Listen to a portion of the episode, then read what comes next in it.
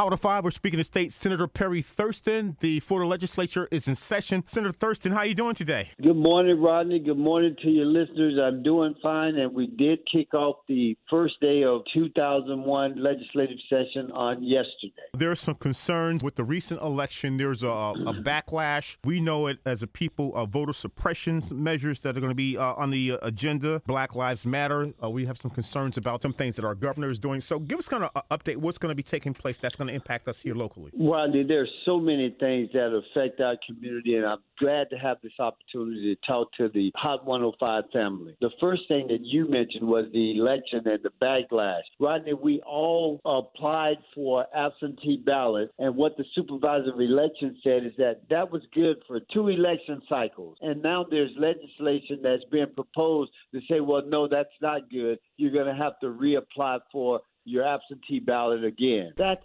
directly because of the turnout that you saw from our community voting voting by absentee ballot. That's the number one thing. The number two thing is the push back on the Black Lives Matters movement. There's legislation by this governor, Rodney. This governor is pushing legislation to crack down on peaceful protesters, people who are exercising their First Amendment right to say stop killing us. Stop with the George Floyd type murders. And based on that, Rodney, they've got legislation that proposes to penalize people who do that, that proposes to make it difficult for any municipality who would dare to say we're shifting money from the police department to mental health awareness. Those are the type of things that are happening in, here in Tallahassee, Rodney, and your listeners need to tune in. State Senator Thurston, I know that uh, we're in the minority you're, uh, in terms of uh, the black elected officials, but I'm quite sure you're going to fight for all the constituents throughout South Florida. Absolutely, Rodney. We're fighting and we're fighting the battle. And even though we're in the minority,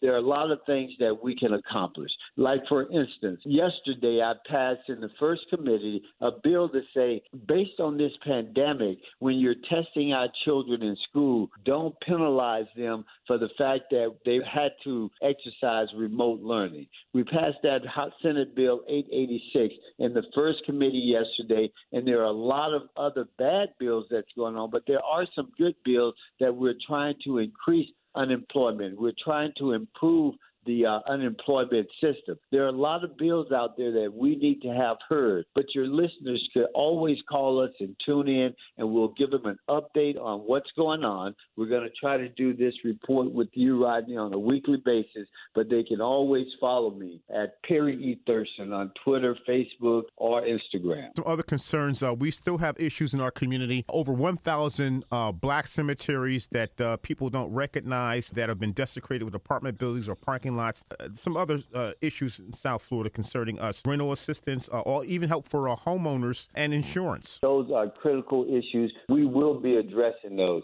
It's really a shame that some of the red meat issues that the governor and this legislature are addressing before they address the food insecurity, before we address the uh, affordable housing, which is going to be exacerbated by tenant evictions and the foreclosures. We have bills that's in the hopper to deal with that. Unfortunately, when you don't set the agenda, the things that you see rolling out right now is protection for businesses. When people catch COVID, they don't want you to be able to bring a cause of action against them. And, and, and where would that amplify more than anywhere? In our jails, Rodney individuals who have gone nowhere other than there. So now they have contracted this uh, virus, and they're saying, well, we don't want you to be able to bring a cause of action. That's a denial of the access to the court system, Rodney, and we've got to focus on that. And I need all of the listeners to look at what's going on in Tallahassee. If you get a chance, go back and listen to Governor DeSantis' opening speech